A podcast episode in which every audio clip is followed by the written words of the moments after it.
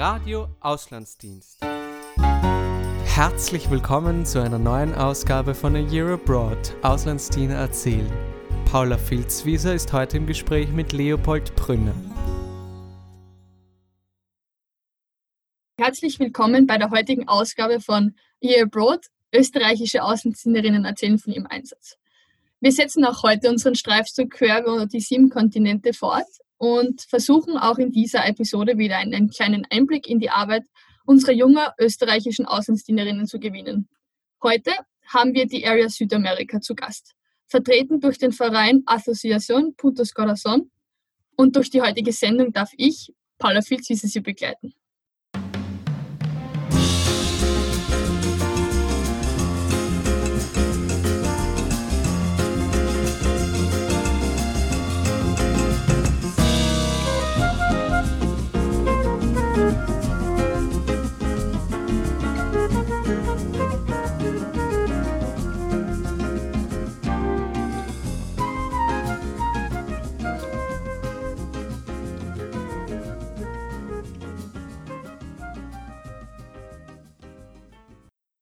Leopold Brüller, ehemaliger Sozialdiener in Peru. Es ist mir eine große Ehre, dich heute bei uns in der Sendung begrüßen zu dürfen. Leopold, möchtest du dich vielleicht bei unserem Publikum selbst kurz vorstellen? Ja, also ich bin äh, Leopold Brüller, bin 26 Jahre alt und habe gerade, bin gerade zurückgekommen letzte Woche von meinem Auslandsdienst, Sozialdienst in, in, in Lima, Peru. Lima La Ciudad de los Reyes, die Stadt der Könige. Im 16. Jahrhundert wurde die Hafenstadt zum Zentrum der spanischen Kolonie. 1821 dann deklarierte Peru seine Unabhängigkeit von Spanien. Und heute leben fast ein Drittel der 29 Millionen Einwohner Perus in der Hauptstadt in Lima. Und die Stadt gewinnt äh, international immer mehr Bekanntheit und bietet auch viel für Touristen. Gleichzeitig kämpft die Stadt äh, welche die zweitgrößte Wüstenstadt der Welt ist, aber mit unkontrolliertem Stadtwachstum und damit verbundener Wasserknappheit. Hinzu kommt, dass ca. 54 Prozent der Peruaner am Rande der Existenzgrenze leben. Nun stellt sich die Frage, was genau ein österreichischer Freiwilliger in Lima macht. Leopold, kannst du uns da weiterhelfen? Ja, also ähm, ich bin eben äh, in Lima über den Verein Auslandsdienst bei der, bei der Organisation ähm, Puntos Corazon, auf Deutsch offenes Herz, gewesen. Und ähm, die Idee ist dort, dass wir ähm, eine Gruppe von Freiwilligen, also sind wir aus der ganzen Welt, nicht nur aus Österreich, ähm, und leben dort mit den, mit den Einwohnern in Lima. Wir, wir wohnen in einem Haus, in einem eher, in einem Haus in einem ärmeren Viertel in Lima. Im, im Zentrum, im Stadtzentrum. Und ähm, dort, dort wohnen wir und begleiten die, die Einwohner bei vielen verschiedenen Aktivitäten. Und wie du eben gesagt hast, gibt es dort gerade in dieser, dieser sehr viele arme Leute, die wenig finanzielle Mittel haben und in großen Schwierigkeiten stecken. Und unsere Unsere Idee ist, dass wir die unterstützen, aber nicht unbedingt finanziell, sondern eher bei jemand ein Ort zu sein, wo sie kommen können, wenn sie Probleme haben, wenn sie jemanden brauchen, der sie begleitet, der Kontakte hat und äh, einfach einen Ort finden, wo sie auch, vor allem auch die Kinder, ein bisschen ähm, sich äh, ablenken können von ihrem, von ihrem Alltag. Das klingt nach einer sehr, sehr wichtigen Aufgabe. In Österreich kann man sich ja so den Sozialdienst als Zivilersatzdienst anrechnen lassen. Hast du diese Möglichkeit auch genutzt oder bist du einfach Nein, so? ich bin einfach so, nachdem ich, nachdem ich das schon hinter mir habe und habe ich jetzt einfach, einfach so ein, ein, ein Jahr gesucht, ein Aus, Auszeitsjahr gesucht sozusagen und bin deswegen nach Lima gegangen, aber nicht im Zusammenhang im Zivildienst. Peru ist ein Andenstaat und der ist für mich äußerst faszinierend. Am Anfang habe ich auch mit dem Gedanken gespielt, ob ich nicht nach Peru gehen möchte. Er hat unglaublich viel zu bieten, denn es gibt die unterschiedlichsten Klimazonen vom hohen Gebirgen bis zum Meer und auch eine hochinteressante Kultur. Äh, wie bist du auf die Idee gekommen, deinen Dienst am Menschen genau in Lima, Peru zu leisten? Ja, eigentlich habe ich das am Anfang nicht, nicht unbedingt so ganz, ganz bestimmt vorgehabt, nach Peru zu gehen, sondern ich habe eben zuerst die, die, die Organisation die, ähm, äh, Bundes offenes Herz kennengelernt und die sind in der ganzen Welt vertreten. Und ich habe dort eigentlich gemeint, ich bin offen für, für alles, dort, wo sie, wo sie mich brauchen. Ähm, und dann haben sie mir Peru vorgeschlagen und dann hat mir das eben auch vor allem aus den Gründen, die, die du, du gesagt hast, schon sehr, ähm, sehr interessiert, ähm, weil es eben eine, gerade Lima eben eine, eine riesige Stadt ist, wo aber eben sehr viele arme Leute wohnen äh, und, und weil es eben von der Kultur her sehr, sehr spannend ist und Spanisch mir auch Spaß macht äh, zu, zu reden. Und so bin ich dann nach Peru gekommen. Thema Spanisch. Hast du vorher schon in irgendeiner Form Spanisch gelernt? Oder weil du ja gesagt hast, dass du eigentlich für alles offen warst, hast du das dann im Bezuge deiner Vorbereitung sozusagen gemacht? Ein, ein bisschen Spanisch habe ich schon in der Schule gelernt gehabt, aber so richtig gesprochen habe ich es noch nicht. Allerdings kann ich Italienisch, was mir geholfen hat, im, im sehr, sehr schnell das Spanisch dann dort äh, zu lernen. Und nachdem wir eben sehr viel mit den Einheimischen und den, den Leuten dort in Kontakt gewesen sind und eigentlich den ganzen Alltag in, auf Spanisch gemacht haben, hat das nicht sehr lange gebraucht, bis, bis ich dann die Sprache auch richtig beherrscht habe. Das ist bereits erwähnt. Lima ist eine riesengroße Stadt und ist die Heimat vieler verschiedener Menschen und auch Kulturen. Äh, wie wurdest du dort als österreichischer Sozialdiener wahrgenommen? Hattest du sozusagen eine Sonderstellung? Ähm, Schon ein bisschen, weil es irgendwie man, man schon allein als, als Europäer zum Beispiel irgendwie eine Sonderstellung hat, weil die Leute wissen, dass man aus einer Gegend kommt, wo man, wo man mehr Geld hat und, und man sieht es ja auch, nachdem eben es eher weniger, wenige, wenige äh, Weiße sozusagen gibt, vor allem, vor allem in unserem Viertel sticht man dann schon sehr schnell heraus. Allerdings ist der Vorteil, dass, dass wir auch schon die, äh, dass wir recht relativ bekannt dort, sind, dort schon sind als Organisation und deswegen haben uns die Leute schon sehr schnell irgendwie äh, äh, sehr schnell willkommen geheißen und in Wirklichkeit nicht sehr anders behandelt. Also natürlich schon manchmal gibt es einen, einen Unterschied, vor allem einen finanziellen Unterschied und das wissen die Leute genauso wie auch wir. Aber letztendlich hat man trotzdem sehr leicht sehr viele Freundschaften schließen können. Das ist, glaube ich, sehr wichtig, dass, dass man Freundschaften in der Zeit im Auslandsdienst schließen kann. Du hast schon gesagt, du bist vor circa einer Woche zurückgekehrt. Das bedeutet, du hast im Gegensatz zu ganz vielen anderen Auslandsdienerinnen deinen Dienst während der Corona-Zeit in deinem Einsatzland beendet und auch dort weitergeleistet. Wie war dein Dienst so während der Corona-Zeit? Ähm, also zuerst einmal war es für mich auch eine, eine natürlich eine sehr schwierige Entscheidung, dort zu bleiben. Ähm, Anfang im März, ähm, wie das Ganze gekommen ist, habe ich schon sehr überlegt gehabt, wieder zurück zu meiner Familie in das Land, wo es doch um, ein, ein, um einiges besseres Gesundheitssystem. Ähm, habe mich dann aber doch entschlossen, dort zu bleiben, nachdem es ja irgendwie unser Ziel ist und ich meine es auch, mit den Leuten dort zu wohnen, für sie dort zu sein. Und ich habe mir gedacht, auch gerade in so einer schwierigen Zeit, äh, kann es vieles Gutes bringen, wenn die Leute wissen, dass man einfach bei ihnen geblieben ist, um sie mit ihnen zu erleben. Auch wenn natürlich am Anfang es, es äh, waren wir auch ab März war die, war die Quarantäne mit Ausgangssperrung und Lockdown.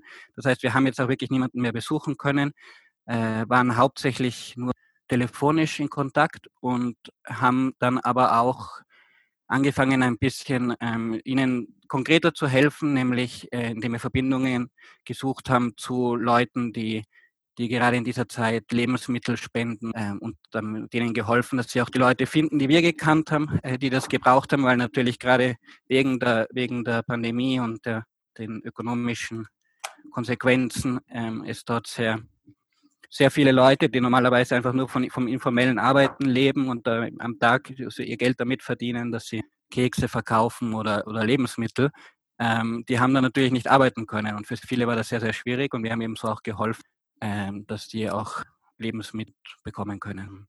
Jetzt gegen, gegen Ende ähm, meiner Zeit dort, also in den, in den, letzten Monaten, ist es schon wieder viel ruhiger geworden. Die Zahlen sind jetzt seit dem Sommer, also seit dem Sommer hier stetig gesunken. Ähm, und wir haben auch schon wieder mehr das Haus verlassen können, mehr wieder Leute besuchen. Ähm, und äh, es war auch wieder mehr Kontakt da. Aber am Anfang war es doch recht schwierig und wir haben eben schon überlegen müssen, wie können wir jetzt unsere Arbeit weitermachen, trotz den, den Gegebenheiten. Ja, ich finde das sehr bewundernswert, dass du drüben geblieben bist und dort weiterhin die Leute unterstützt hast. Du bist jetzt zurück in Österreich. Wie fühlen sich die ersten Tage daheim an? Und bist du froh, wieder zu Hause zu sein? Also ähm, noch ist es ein bisschen schwierig für mich. Einerseits einfach, weil ich immer noch mich nicht an die, an die, die Zeitumstellung gewöhnt habe hier, also die sechs Stunden Zeitverschiebung und deswegen doch auch immer noch recht müde bin und es mit dem Schlaf nicht so gut funktioniert. Und andererseits äh, habe ich eben, wie schon gesagt, dort viele, viele neue Bekanntschaften geschlossen und es ist dann eben schwierig, die zurückzulassen, auch zu wissen, ob man die überhaupt jetzt wieder sieht, weil das ist eben auch nicht so einfach, mit denen, mit allen denen im Kontakt zu sein, weil die nicht alle so Internet haben und so. Äh, gleichzeitig bin ich auch wieder froh, in Österreich zu sein. Ich habe es schon sehr vermisst, äh, gerade auch meine Familie und, und es war ja von vornherein nur eine Idee für mich, eben nur ein Jahr dort zu sein und jetzt freue ich mich eher schon wieder mit meinem Leben weiterzumachen sozusagen oder zumindest auch hier meinen, meinen Platz zu finden. Ja, dann schieße ich gleich nach mit der Frage, wie geht es nun weiter? Was hast du in naher Zukunft vor? Und auch zum Thema Bekanntschaften und Freunde in Lima, wirst du wieder zurückgehen nach Lima? Also die zweite Frage beantworte ich zuerst. Äh, ich habe habe ich schon vor, aber noch noch überhaupt nichts Konkretes und auch nicht, nicht so bald, nachdem die Flüge sind ja auch nicht billig und momentan ist das Reisen sowieso noch immer nicht so einfach. Ähm, habe aber schon vor, vor allem mit einigen bin ich ja doch auch über die sozialen Medien in Kontakt und wenn sich diese Freundschaften aufrechterhalten, möchte ich zurück. Und sowieso habe ich auch vor, Lima noch, also Peru eigentlich noch einmal näher kennenzulernen, weil nachdem ich eben gerade in diesem Jahr dort war, habe ich sehr wenig Möglichkeiten gehabt, äh, auch Tourismus zu machen, war eigentlich nur, nur in der Stadt selbst und kenne jetzt auch nicht die ganzen äh, wichtigen Sachen wie Machu Picchu oder den Regenwald und so. Also da, da würde ich schon gerne auch einmal nur aus diesem Grund zurück. Ähm, hier ist es recht lustig, weil ich habe zwar gesagt, dass ich jetzt wieder schon froh bin, zurück zu sein und hier mein Leben weiterzumachen, aber eigentlich weiß ich äh, selbst noch nicht genau, was ich jetzt vorhab. Zuerst einmal ähm, bis Weihnachten ähm, werde ich bei meiner Familie sein, ähm, werde ich ähm, mich ein bisschen ausruhen, eben ein bisschen äh, Sachen erledigen, die Freunde, also Leute hier besuchen, soweit das möglich ist, ähm, um mich wieder hier einzuleben. Und im Jänner werde ich dann anfangen zu arbeiten. Ähm, ich arbeite bei einem, bei einem katholischen Verein, der äh, ICF heißt, Initiative Christliche Familie, und dort ähm, Treffen und so für, für, für Familien, ähm, katholische Familien organisiert. Und werde schauen und vielleicht im, im September auch wieder anfangen, etwas zu studieren. Äh, genau, genaues habe ich mir noch, muss ich mir noch, also ich habe mich noch für nichts entschieden. Aber mir würde es auch irgendwie interessieren, zum Beispiel mit dem Spanischen äh, etwas weiterzumachen oder so. Aber da muss ich noch, noch überlegen. Ich hätte gesagt, jetzt machen wir uns ans Eingemachte sozusagen. Kannst du uns ein bisschen was über deine Einsatzstelle erzählen? Ja, also die Einsatzstelle Puntos, Associación Puntos Corazón, ähm, auf Deutsch wird sie Offenes Herz genannt, ist eine ursprünglich katholische Einrichtung, ähm, die es eben in verschiedenen Ländern gibt, eben mit dieser Idee für, für die Leute in einem armen Viertel dort zu sein, also dass man als Freiwilliger dorthin geht und für die Leute dort ist. Man wohnt dort dann gemeinsam mit anderen Freiwilligen in einem, in einem Haus. Ähm, die, die kommen auch aus der, aus der ganzen Welt. Also ich habe zum Beispiel in meinem Jahr mit, mit Argentiniern, mit Bra Brasi Brasiliern und Franzosen und so gelebt. Ähm, und unser Ablauf ist eben sehr ähm, da, da, unser Arbeitsablauf, die Arbeitszeit ist eben sehr ähm, drauf gerichtet auf, auf die Leute in dem, in dem Viertel. Das heißt, ähm, am Vormittag vor allem äh, gehen, wir, gehen wir Leute besuchen, ähm, dass die schon Kontakte mit uns gemacht haben, ähm, fragen ihnen, wie es ihnen geht, ob sie Hilfe brauchen, manchmal einfach nur ähm, laden sie uns manchmal einfach nur für mein Gespräch mit ihnen, aber eben gerade für viele, die, die die alleine wohnen zum Beispiel oder für viele alte Leute, die einfach sonst keine sozialen Kontakte haben, ist das sehr wichtig. Und am Nachmittag widmen wir uns dann hauptsächlich den Kindern im Viertel, die ähm, zu uns kommen und mit denen tun wir dann einerseits ihnen helfen bei ihren Hausaufgaben zum Beispiel, andererseits auch äh, dann mit ihnen spielen oder wir haben eben auch, auch, auch Materialien zum Zeichnen und zum Basteln, was sie eben zu Hause eigentlich nicht haben. Und deswegen kommen sie auch ganz gerne zu uns dafür. Ähm, und dann gibt es eben immer auch, sind wir eben auch ein bisschen eine Anlaufstelle für Leute, die Hilfe brauchen oder die deswegen kann es immer mal passieren, dass am Vormittag oder Nachmittag jemand, jemand bei uns anklopft und dann schauen wir halt, wie wir, wie wir uns dem widmen können und was wir mit ihm oder was er braucht und wie wir ihm helfen können. Also was waren deine Aufgaben spezifisch? Hattest du irgendeine besondere Position inne, irgendwas, was nur du gemacht hast? Wir haben uns eigentlich hauptsächlich die, die Aufgaben geteilt. Also ich habe eben genau das gemacht, war dann aber schon auch äh, später, ähm, vor allem für die in den späteren Monaten auch für die Finanzen zuständig ein bisschen äh, in, von uns. Das heißt, ich habe hab kontrollieren müssen die, die Aufgaben und die äh, also die Ausgaben und die Einnahmen äh, und, und, und wie das alles sich, sich ausgeht mit den Dingen, die wir machen müssen. Aber sonst haben wir eigentlich mehr oder weniger alle, alle die, dieselben Aufgaben gehabt mit ein paar eben solchen Ausnahmen. Aber du hast ja auch nicht nur gearbeitet sozusagen, sondern in irgendeiner Form auch Freizeit gehabt. Was hast du da gemacht? Wie hast du deine Zeit wer, neben, neben deiner Aufgabe, neben deiner Arbeit? Ah, naja, zu der Zeit, wo man durch äh, das Haus verlassen hat können, habe ich äh, auch schon natürlich auch äh, Museen besucht und nachdem es in Lima doch, doch recht viel zu sehen gibt, äh, von der, von der ganzen, nachdem eben doch eine sehr sehr spannende Geschichte haben und es gibt sehr viele schöne Bauwerke und eben, eben Museen zu besuchen, aber auch von den, zum Beispiel äh, haben wir auch besucht, äh, gibt es dort die Ruinen von Pachacamac, eine sehr alte Ruinenstadt in der Wüste. Und sonst habe ich dort ähm, eher, sonst äh, vor allem in der, in, der, in der Zeit der Pandemie habe ich mich dann mehr mit mit Bücherlesen beschäftigt und auch von auch, auch ein bisschen mit Kontakt von anderen Leuten in, in Lima, also die jetzt nicht mit der Arbeit was zu tun gehabt haben, aber vielleicht eben mit Österreich oder so. Jetzt kommen wir zu, also das ist eine Frage, die mich immer sehr beschäftigt, vor allem für einen Außenstehender, jemand, der weggeht von zu Hause am Anfang, ist man schon alleine und du warst ja ein Jahr drüben. Jetzt würde ich gerne von dir wissen, warst du in engem Kontakt mit deinen Familienmitgliedern und Freunden von zu Hause? Ja, wie du gesagt hast, am Anfang, am Anfang ist es eben doch, doch ein echt starker Umstieg, weil du eben eine neue Kultur bist. Und da habe ich natürlich schon auch mehr Kontakt gehabt mit, mit den Eltern, mit den Geschwistern, mit den Freunden von zu Hause. Aber hm, nachdem wir eben dort auch schon mit, mit anderen, mit anderen, anderen Freiwilligen leben und so, anderen Kollegen, ähm, hat man dann dort auch doch sehr schnell mit ihnen Freundschaften geschlossen und, und fühlt sich dann auch, auch sehr schnell nicht mehr, nicht mehr wirklich allein. Und äh, dann habe ich auch im Laufe der Zeit auch doch einige, einige peruanische äh, Freunde dazu gewonnen, vor allem nachdem wir ja eben sehr viel mit den Leuten dort äh, Kontakt haben, zu tun haben, lernt man da auch, auch so viele, viele Freunde kennen. Und deswegen hat das nicht sehr lang gebraucht, diese Zeit, wo ich mich dann doch eher allein gefühlt habe. Also das war vielleicht in dem ersten, ersten Monat oder so, vielleicht zwei Monate. Wird da dann telefoniert oder geschrieben?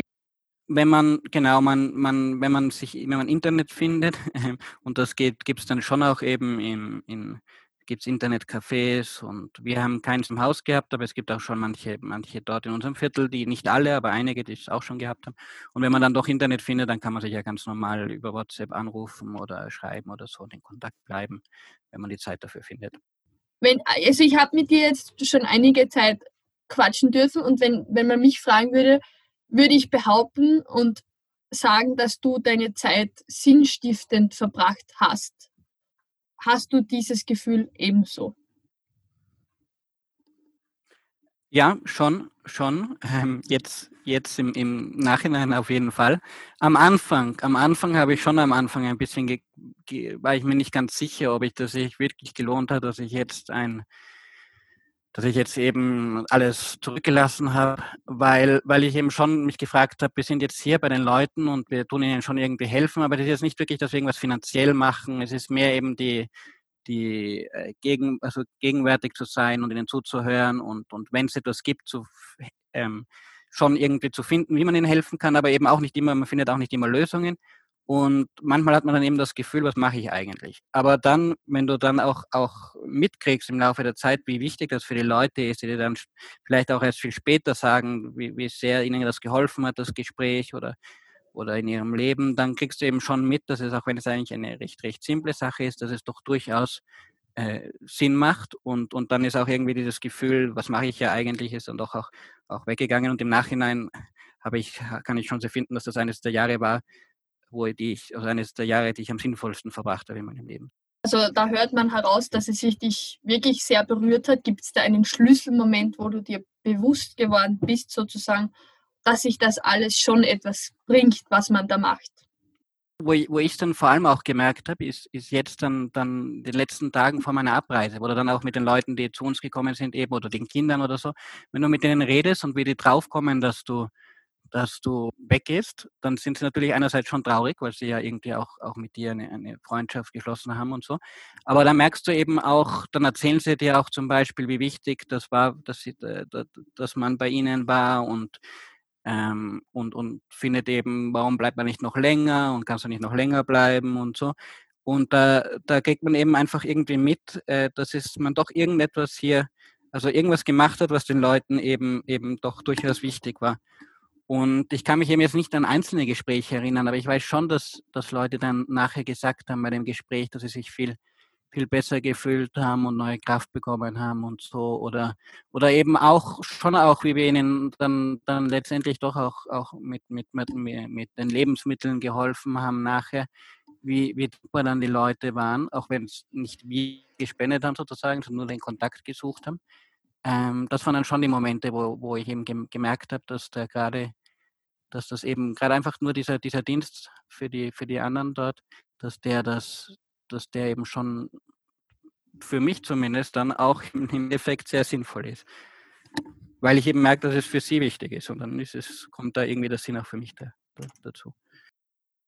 Jetzt hast du mir erzählt, dass du sehr wohl denkst, dass du einen Unterschied in dem Leben der Leute dort gemacht hast.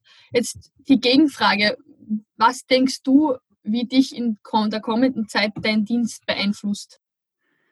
Ähm, Wahrscheinlich schon auch sehr, hoffe ich zumindest, weil ich eben dort irgendwie auch, auch am Anfang, wie ich dort hingekommen bin, war ich auch noch ein viel schüchternerer Mensch und sehr auf mich konzentriert und habe eigentlich auch nicht wirklich gewusst, wie mit, mit, wie mit anderen Leuten umgehen und was mit ihnen machen und so. Und das habe ich natürlich schon sehr gelernt, weil du einfach äh, bei, bei diesem Dienst dort ähm, in den Kontakt mit den anderen, ob du willst oder nicht, du kommst einfach in den Kontakt mit ihnen. Und dadurch bin ich dann schon auch sehr selbstbewusster geworden und habe eben einfach viele Sachen gelernt und ich habe auch, ich auch dort in meiner Freizeit natürlich einiges gelernt. Zum Beispiel habe ich Kochen gelernt, was in Lima und in Peru sehr, sehr wichtig ist. Die haben eine, eine echt große, große ähm, Kultur, was das, das Kochen betrifft. Da kann man sich stundenlang mit den Leuten unterhalten, wie sie, wie sie kochen, weil die eine, eine, eine sehr, sehr viele, also eine sehr ausgeprägte äh, Kochkultur haben. Und das habe ich eben auch gelernt. Das wird mir sicher auch noch helfen. Und ähm, aber natürlich dann eben auch, dass ich eben meine Sprache jetzt gelernt habe, das Spanische. Äh, und dass ich überhaupt einfach auch, auch mehr mitbekommen habe, wie, wie andere Leute leben, äh, auch wenn sie zum Beispiel viel ärmer sind als wir oder der, der Staat auch viel mehr, weniger gut funktioniert wie hier, also um einiges korrupter ist oder eben gerade auch bei der in dieser Pandemie, dass es dort eben doch noch um einiges schlimmer, schlimmer gewesen ist als hier, vor allem was die, die Zahlen der, der Verstorbenen betrifft, ähm, hat man eben auch irgendwie gelernt, dann habe ich auch irgendwie gelernt zu schätzen, wie es mir eigentlich gut geht hier in, in Österreich. Und eben auch irgendwie, es hat mir halt den Horizont erweitert. Also ich denke jetzt eben auch mehr, weiß eben, dass es auch Leute gibt, die ganz anders leben als wir hier und, und äh, das hilft mir sicher auch irgendwie äh, aufgeschlossener zu denken. Kann man das, was du, also alles, was du jetzt erzählt hast, in einem Highlight zusammenfassen? Gibt es da etwas, was du unbedingt erzählen musst? Eine Lieblingsgeschichte, wenn dir eine einfällt? Also ich habe auf jeden Fall eine Lieblingsgeschichte, auch wenn die jetzt nicht unbedingt mit den ganzen, mit dem Ganzen zu tun hat, was wir, was ich jetzt erzählt habe, also mit dem, wie es, wie ich, wie es mir geholfen hat, sondern einfach nur interessant ist, auch um ein bisschen zu verstehen, die, die Kultur der Peruaner und auch warum gerade dort äh, die Pandemie so stark war. Ähm, am Ostersonntag, kann ich mich erinnern, haben sie, ähm, äh, haben sie in unserer Straße äh, gefunden, dass sie jetzt eine Putzaktion machen wollen, die ganze Straße desinfizieren, weil da könnte der Virus sein und so. Und haben eben alle, alle Nachbarn sind dann rausgekommen und haben, haben mit Besen und Wasser, haben die ganze Straße gesäubert und wie sie dann alle fertig äh, gearbeitet haben und eben um sich, um sich zu entspannen, haben sie dann gemeinsam Limonade getrunken und das, wie man das dort so macht, alle aus einem, einem Becher, aus einem und demselben Becher. Was mir die Geschichte eben irgendwie sehr, sehr gefällt, ist, dass es eben nicht unbedingt das Sinnvollste ist, um gegen Corona zu kämpfen, aber es zeigt eben auch irgendwie die, die, die, zu den, den südamerikanischen Geist des Zusammenhaltes und der Freundschaft. Und, ja. Dafür sind die Südamerikaner, glaube ich, auch sehr berühmt für diese Natürlich. Ja, genau. Das wird mir auch abgehen. Äh, jetzt sind wir schon bei der letzten Frage angelangt, Leopold. Hast du noch abschließende Tipps für künftige Reisende nach Peru? Wenn man vor allem mit Peruanern zu tun hat, gibt es eben ein paar Sachen, die ich schon gelernt habe, die, wie, sie, wie sie funktionieren sozusagen. Also einerseits, weil ich schon erwähnt habe, ist für sie die peruanische Küche sehr wichtig. Das heißt, es ist auch immer gut, sie zu loben und die auszuprobieren, auch wenn man natürlich vorsichtig sein muss, weil gerade am Anfang das, das peruanische Essen jetzt nicht unbedingt dem Magen gefällt, wie das, wie, wie das, was man gewöhnt ist. Ähm, aber man kann eben sehr viel darüber reden und sie sind auch sehr froh, einem immer was zu zeigen oder, oder sie laden einen auch immer zum Essen ein, wenn man sie besucht. Ähm, andererseits haben sie, es ist sehr spannend mit, mit ihnen, weil sie äh, nicht Nein sagen können, die Peruaner. Das heißt, man ladet sie oft ein und sie sagen, ja, ja, schauen wir mal. Ich glaube schon, wenn ich Zeit habe, komme ich. Aber wenn die dir schon sagen, wenn ich Zeit habe, komme ich, dann weißt du eigentlich, dass sie nicht kommen werden. Und auch manchmal, wenn sie Ja sagen, kann es sein, dass sie nicht kommen. Oder, und das ist auch sehr typisch für die Peruaner, kommen sie, aber eine, mindestens eine gute Stunde zu spät. Gibt sogar dort selbst im Land das Sprichwort, äh, die Hora Peruana, also die peruanische Stunde. Und das ist sozusagen die Stunde, die man einrechnen muss zwischen äh, der Einladung und wie sie dann wirklich kommen. Also das ist sogar für sie schon, schon bekannt jetzt muss ich da doch noch mal was fragen. Und wie geht man damit als, als Europäer, die für ihre Pünktlichkeit bekannt sind, um sozusagen, oder als Österreicher besser gesagt? Hm, das, das, das Angenehme ist, dass die Peruaner äh, schon wissen, dass man aus Europa ist oder zumindest uns auch kennen von der Einsatzstelle und deswegen auch wissen, dass wir nicht unbedingt, dass wir dann schon eher pünktlicher sind als sie. Das heißt, man kann dann auch ruhig zu der Zeit kommen wo sie einen eingeladen haben. Man muss halt aber eben immer auch wissen und manchmal ist es dann auch, auch, auch sinnvoll, die Leute eine Stunde früher einzuladen, als du eigentlich möchtest, dass sie da sind, weil dann weißt du, dass sie dann kommen können, wenn du es erwartest. Aber man muss sich dann gewöhnen. Sie war für mich, der ich doch auch schon die Pünktlichkeit sehr gerne habe, doch auch schwierig am Anfang. Oder auch wenn dann, wenn sie dann doch nicht kommen und dann denkst du, warum sind sie eigentlich nicht gekommen? Aber dann fällt einem eigentlich ein im Nachhinein, dass sie ja eigentlich, so wie sie geredet haben, schon signalisiert haben, dass sie eigentlich, eigentlich nicht kommen werden. Aber das weiß man halt noch nicht am Anfang. Aber jetzt sind dank dir, lieber Leopold, alle Österreicherinnen und Österreicher und Zuhörerinnen und Zuhörer gewarnt sozusagen. Ja, jetzt bleibt mir eigentlich nicht viel übrig, äh, lieber Leopold, außer mich bei dir herzlichst für deine Zeit und deine offene Art zu bedanken. Danke, dass wir ein bisschen in dein Leben haben eintauchen dürfen. Auch Ihnen, liebes Publikum, gilt jetzt mein herzlicher Dank. Bis zum nächsten Mal, wenn es wieder heißt Year Abroad, österreichische Auslandsdienerinnen und Auslandsdiener erzählen von ihrem Einsatz. Das war Radio Auslandsdienst. Sie finden unsere Sendungen auf YouTube und allen gängigen Podcast-Portalen.